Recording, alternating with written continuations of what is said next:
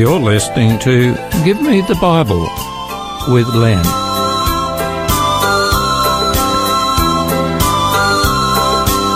Today's topic is entitled What Shall I Do?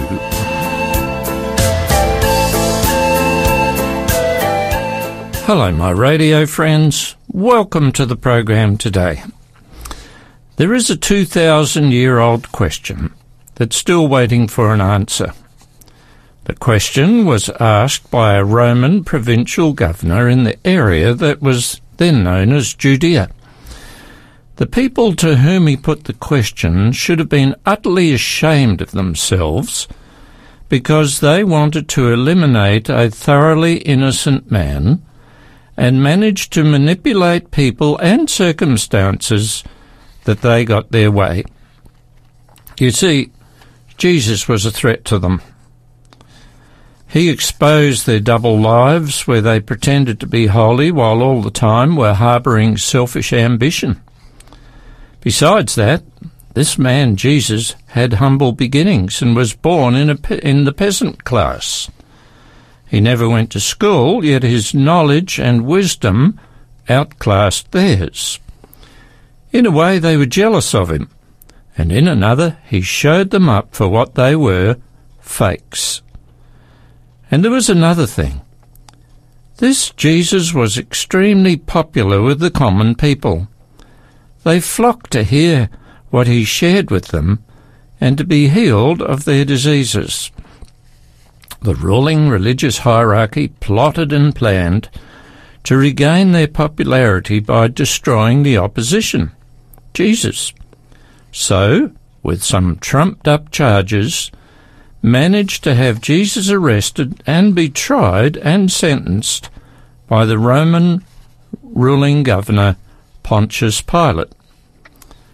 At the trial, early one Friday morning, Pilate found no reason to impose the death sentence on the innocent man brought to him.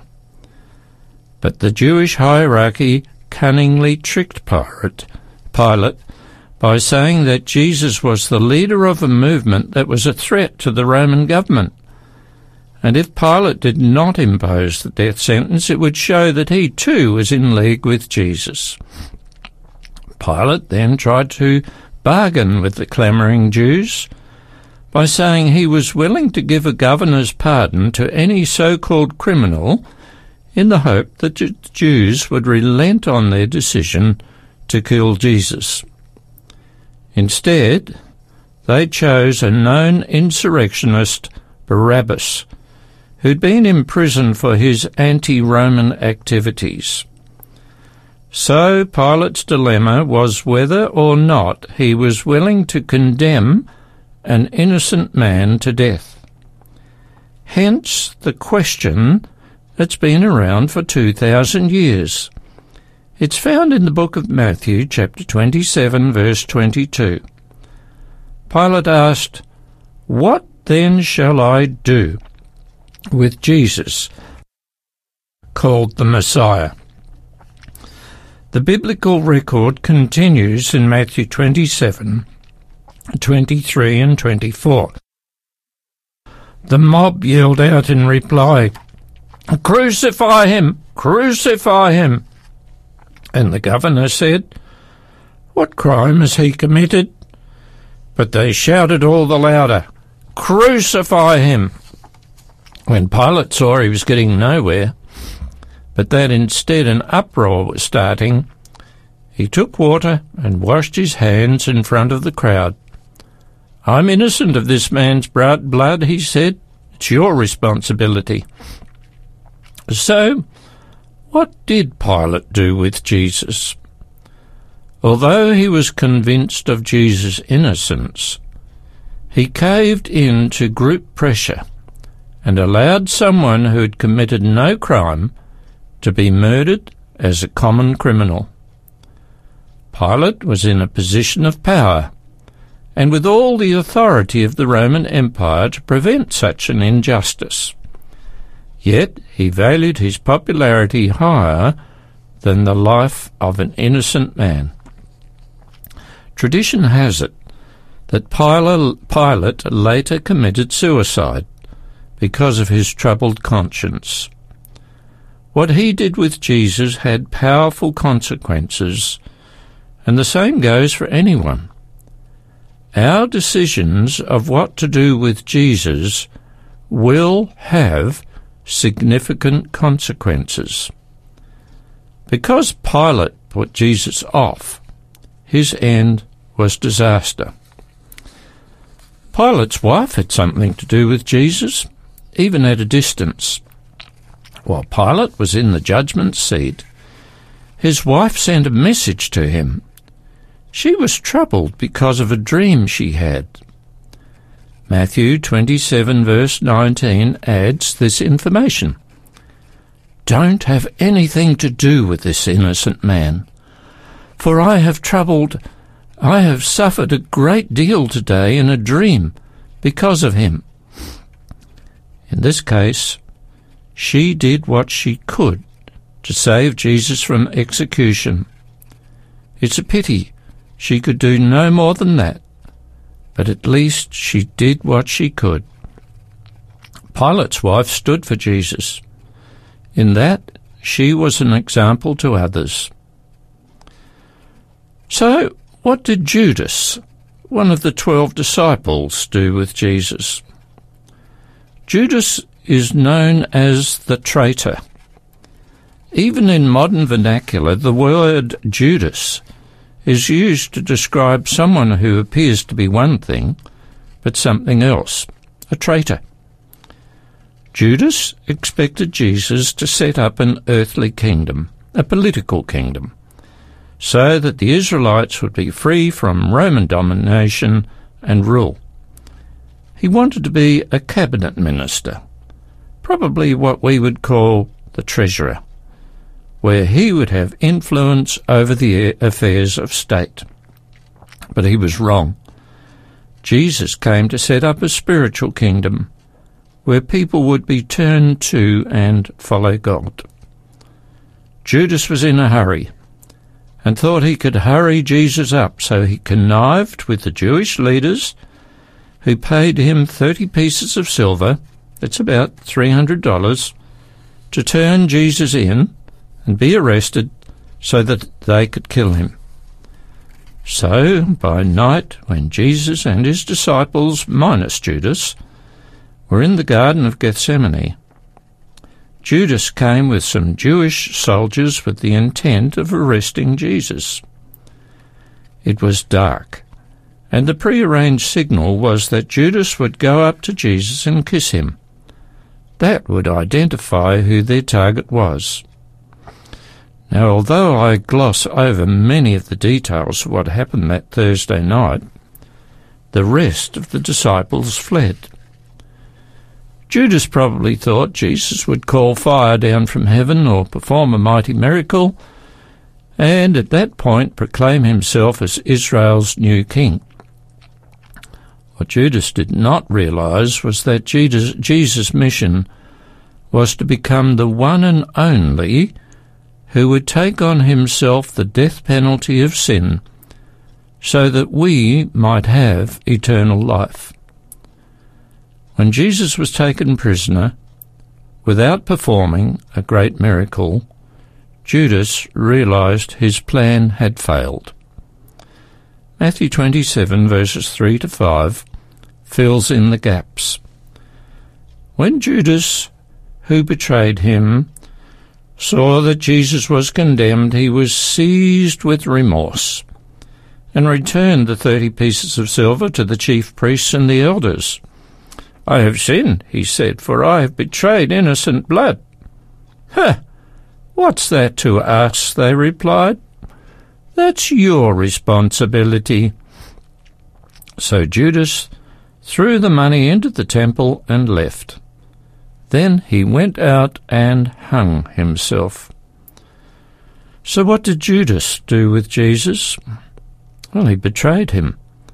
He pretended to love him, but intended to use him for his own selfish purposes. Result? Judas died not having gained anything. He lost everything, including his, his life.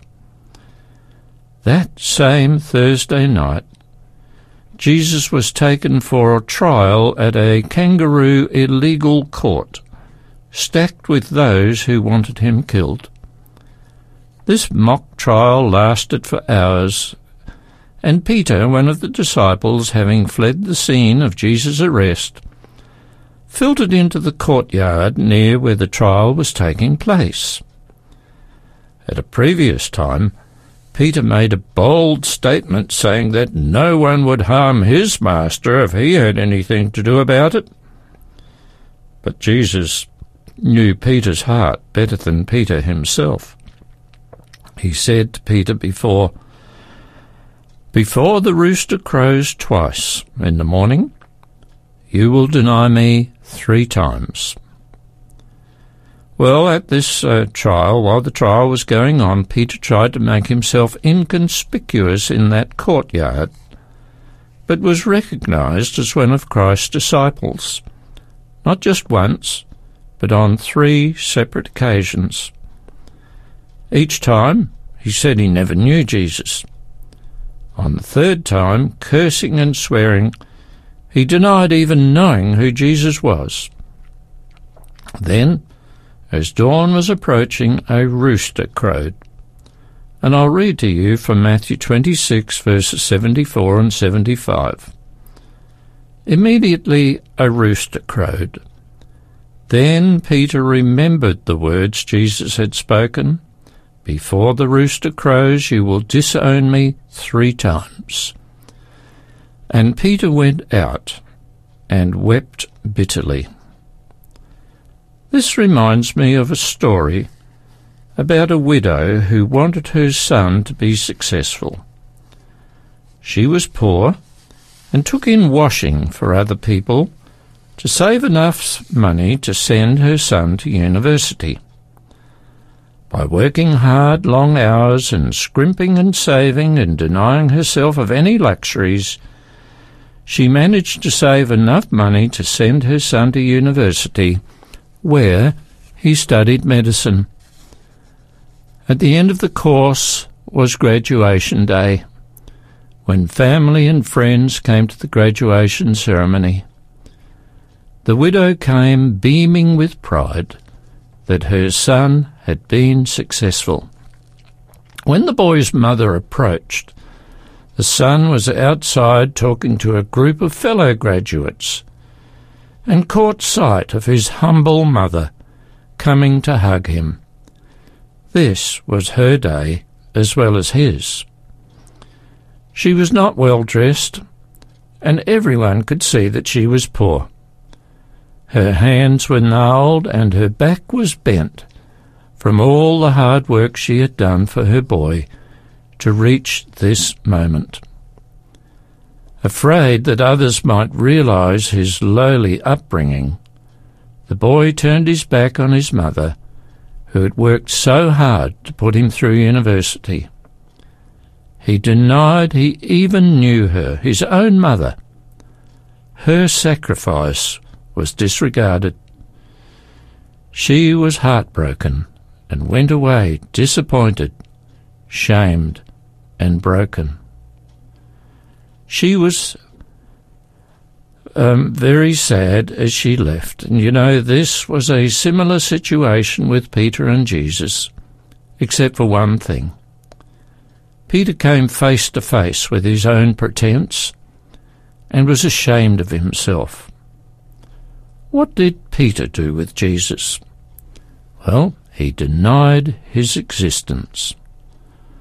Fortunately, Peter later on repented of his stupidity, and worked hard for his Lord, and eventually gave his own life by being crucified in the service of his Master. We're going to have a short break and go on straight afterwards. What would you do if Jesus came? To spend some time with you. If Jesus came to your house to spend a day or two, if he came unexpectedly, I wonder what you'd do. When you saw him coming, would you meet him at the door with arms outstretched in welcome to your heavenly visitor? Or would you need to change some things before you let him in? Like maybe burn some magazines and put the Bible where they'd been? Oh, I know that you'd give your nicest room to such an honored guest. And all the food that you would serve to him would be the very best. And you'd keep assuring him that you were glad to have him there, that serving him in your home was joy beyond compare. But would your family conversation keep up its normal pace? And would you find it hard each meal to say a table grace? Would you be glad to have him meet your very closest friends? Or would you hope that they stayed away until his visit ends? Would you take him with you everywhere that you'd planned to go? Or maybe change your plans just for a day or so? Would you be glad to have him stay forever on and on? Or would you sigh with great relief when finally he had gone. You know, it might be interesting to know the things that you would do if Jesus came in person to spend some time with you. What would you do? What would you do if Jesus came? to spend some time with you.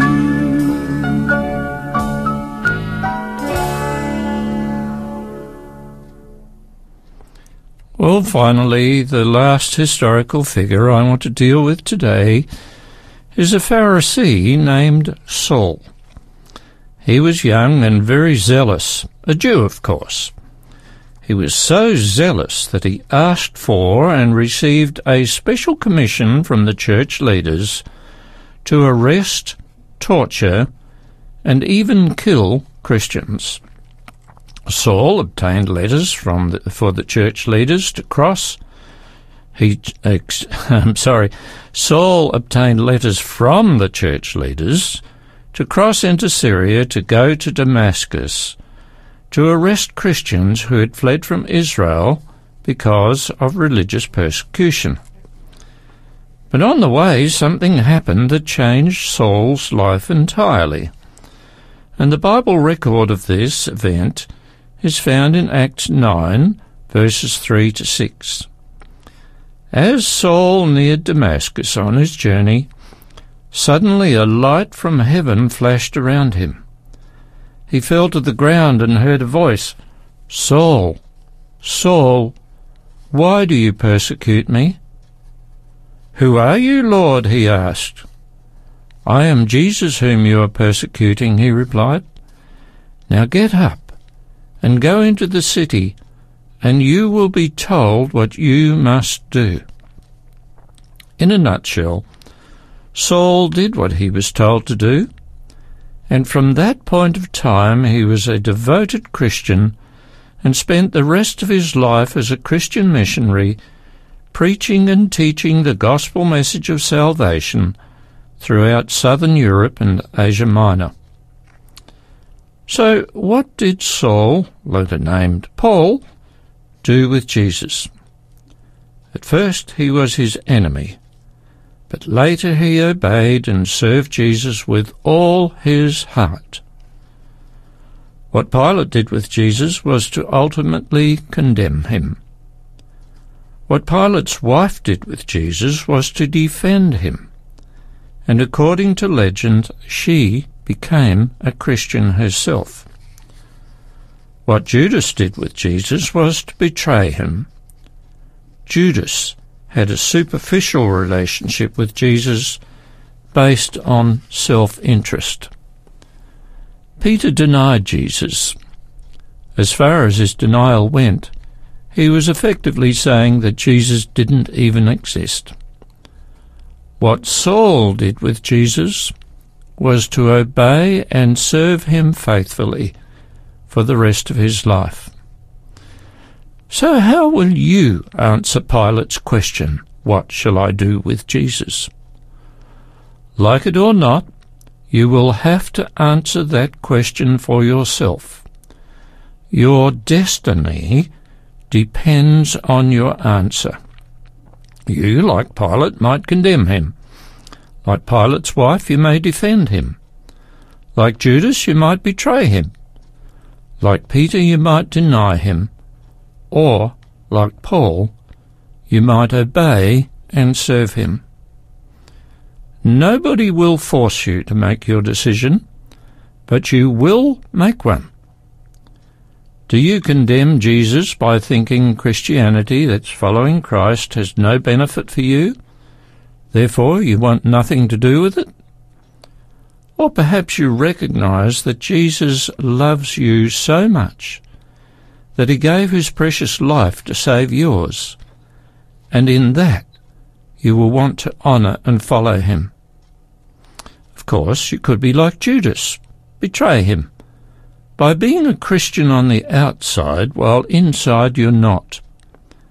That could mean turning up at church, smiling and acting righteous, although in reality it's nothing but a performance.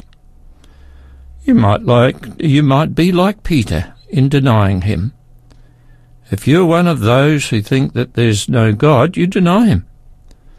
In this day and age of humanism and secularism, many deny God's existence and therefore shrug off any notion that they are accountable to any higher power. But then you might be like Paul who for a long time stood in opposition to Jesus, but then made a U-turn and became one of his most effective ambassadors. There are two of these historical persons who, in my opinion, made the proper choice, and they were Pilate's wife and Saul. They took Jesus' claims seriously. He claimed to be the way, the truth, and the life. He promised eternal life to those who take him seriously. Ah, my friends, I have chosen to take Christ seriously, and therefore my life is governed by that choice. And I'd like to suggest that you too may have eternal life with much joy and peace by making that choice too. What shall I do with Jesus is the question.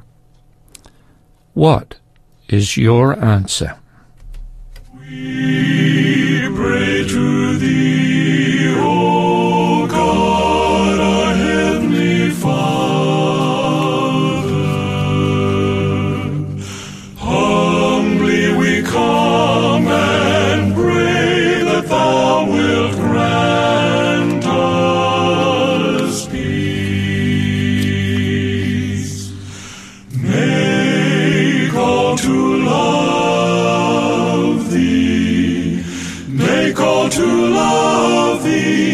as thou hast loved